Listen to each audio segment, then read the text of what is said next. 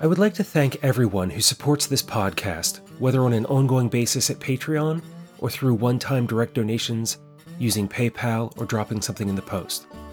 Because of you, I'm able to work with David Bilbrey to create interviews with a different voice and send him to places like the Regen 18 conference, where he recorded the following conversation, and several others, that continue to explore the ways we can leverage capital to create a regenerative, permaculture infused future.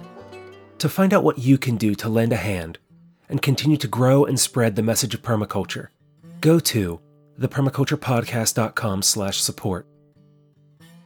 This is the Permaculture Podcast. I'm Scott Mann. In this short interview, David Bilbrey, co host of the Permaculture Podcast and founder of EcoThinkIt.com, sits down for an in person interview with Stuart Cowan, recorded at the Regen 18 conference in May 2018. Stuart holds a PhD in complex systems, a form of applied mathematics, from the University of California, Berkeley, and uses that background to look for the underlying principles needed to create regenerative economies across local bioregions all the way up to the global biosphere. Stuart explores this emergence in his role as the Director of Regenerative Development at the Capital Institute. Enjoy this conversation with David and Stuart as they look at what's emerging from the research and development at the Capital Institute, and I'll join you again afterward. Stuart, thanks for sitting down with me for a few yeah, minutes. thank you. So, what are your impressions on the conference so far? Well, it's been wonderful. It's been inspiring, challenging. I've learned a, a tremendous amount. I've learned about some work I was unaware of all over Latin America. Got the latest on the British Commonwealth's engagement with regeneration at a sovereign nation level. So we're seeing, you know, some huge national scale engagement with these ideas, as well as incredible, really fine-grained grassroots work. And uh, I'm just trying to understand this weaving between different scales, all the way from tiny rural communities to these large-scale, continental-scale. How has it been as far as connections with people? Uh, great, great. I've, I've met you know a lot of people that I've admired for years. I finally got to meet them in person. Met a lot of other amazing people for the first time, I, whose work I was completely unaware of and need to know about. So Mhm. it's been wonderful. Yeah, it's, it's, it has been. There's been there's a lot of amazing people here. It's for, for me, it's been really great just to be in the same room with people that know what I'm thinking and talking about. Yeah. in Kansas City, I don't know a lot of people personally that I can sit down face to face with. So on Tuesday night, I'm looking around. I'm like, everybody knows what I'm talking about. but yeah, it's been it's been really good connections with people, and I that I know and have relationship for for years to come. It's been a the community part aspect of it has been excellent. Good. Um, so tell me a little bit what, about what you do at the Capital Institute. So the Capital Institute was founded in 2010 with a focus on regenerative finance and regenerative economics, and we spent eight years really trying to understand the underlying principles, frameworks, metrics around a regenerative economy at different scales, all the way from a bioregional scale to really a, a global macroeconomic scale. We need to rewire the global economy. But after eight years of, of engaging with those ideas, we've also realized you can't impose that at a large scale. It needs to bubble up from uh, each bioregion in its own way. There seem to be some universal principles, but they get reflected in such profoundly different ways in different places that we've come to see emergence as kind of the, the, the key to thinking about regenerative economics. That it's it's a very different kind of mathematics.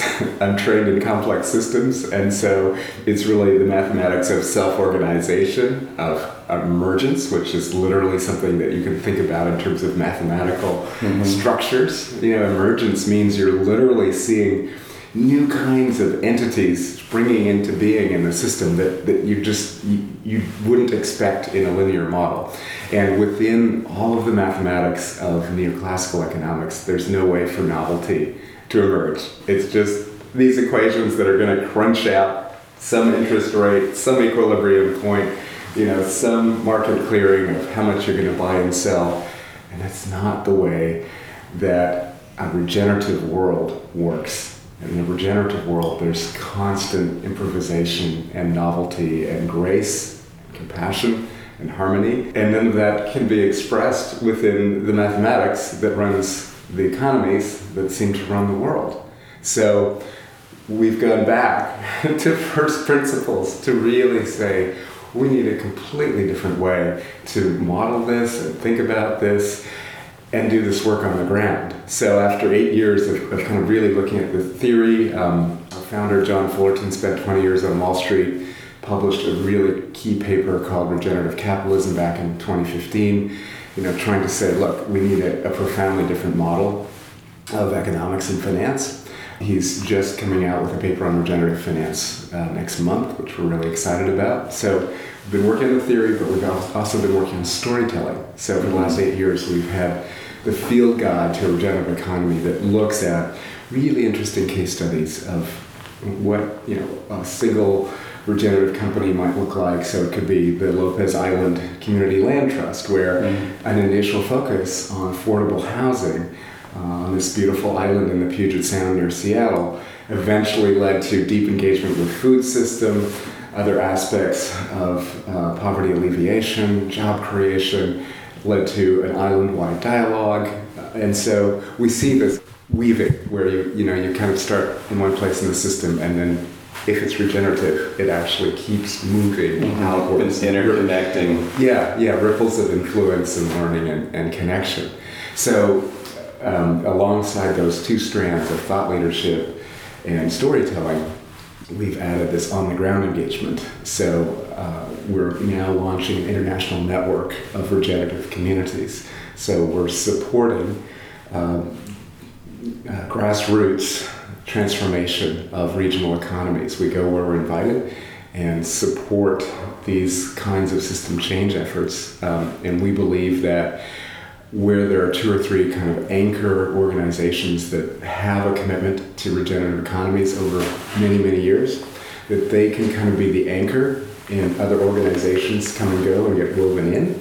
So there's a very inclusive, broad engagement with other nonprofits, for profits, government agencies, universities, and over time, you're trying to surface regenerative projects and get them funded. So we're there for kind of a long term cycle of engagement, all the way from just beginning to establish some core leadership around a regenerative economy who can kind of carry this mm-hmm. year after year, right. all the way to really surfacing through deep community listening processes through visioning processes, surfacing where the community, where the region wants to go, and then determining what those nodal interventions are, those acupuncture points, and then get those key initiatives financed.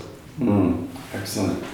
The anchor institutions is that similar to what the Democracy Collaborative is, is doing? Yeah, that's that's a great question. Yeah, so for the Democracy Collaborative, it's often a, a major institution like a university, like a hospital, that you know will be there decade after decade and that typically has massive purchasing power. Right. So for us, um, it's a it's a little bit more flexible where as long as it's an, an uh, a, uh, say a nonprofit that's got very deep roots in connectivity, it may not need to have quite the same budget and scale. So another way to think of it is like a keystone so, in ecosystems, a keystone species mm-hmm. is one that may not be particularly numerous or have a lot of biomass in its own right, but it has all of these key subtle interactions. Like a, a sea otter actually maintains urchin populations in a kelp forest. And when the otters, and maybe just one otter every couple of miles of coastline, when that otter no longer hangs out in that territory,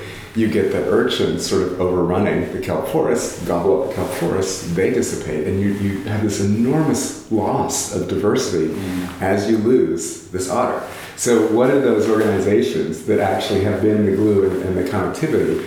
Uh, we, and we like to, to kind of work with those keystone organizations over time. So, what are some examples of those keystone organizations? So, in uh, Buffalo, the University of Buffalo is playing a key leadership role. Mm-hmm. Uh, there's another nonprofit uh, called Niagara Share that's relatively small but has a long term vision of a regenerative economy for the whole Buffalo, Niagara bioregion. Mm-hmm. And that, you know, the fact that that's their vision and that they've worked very carefully to connect and build trust among dozens of other key organizations means that that's a kind of a key nodal point for us to work with. Mm-hmm. So wherever we work in the world, we're trying to find you know two or three of those long-term organizations that share a regenerative vision that you know want to help weave the work over time. Okay, excellent. Well, um, we must talk more. only a few minutes this morning. Yeah. I'll, I'll, let you get on with the yeah. morning. Um, however, uh, how can people find you guys and learn more about, uh, about the Capital Institute? Yeah, anyone can go to capitalinstitute.org and we've got lots of resources there on the principles of regenerative economy. We've got 50 odd stories about regenerative economies, and we'll be switching our digital platform on next month so okay. that anybody in the world can join our Regenerative Communities Network and perhaps work towards creating a hub of activity in their bioregion or being an observer, a participant, and learning from what's happening all over the world and just cross fertilizing that with their own work in the region. And will that platform also be on? Yeah, there'll be plenty, plenty of big links to it on our homepage as soon as awesome. it goes live. Yeah. I'm excited to see that. Excellent. Yeah, great. Thanks for taking a few minutes. Enjoy the rest of the day. Thank you. and we'll talk to you soon. And that was Stuart Cowan of the Capital Institute. As mentioned there at the end, you can find out more about the work he and David discussed at capitalinstitute.org. You'll find a link to that some materials from John Fullerton, and more information about the Democracy Collaborative in the resource section of the show notes. With his interest in the intersection of business and permaculture, David plans to have a longer follow up interview with Stuart and the other speakers he met at Regen 18 in the near future. If you have any questions that you'd like to hear in one of those conversations, get in touch. Email show at thepermaculturepodcast.com, call 717 827 6266, or write the Permaculture Podcast, P.O. Box 16, Dauphin, Pennsylvania 17018. From here, the next regular episode is a conversation with Victoria Redhed Miller on the legality of craft distilling, which will be out on May 27th for Patreon supporters and May 30th around the world. Until then, spend each day creating the world you want to live in by taking care of Earth, yourself, and each other.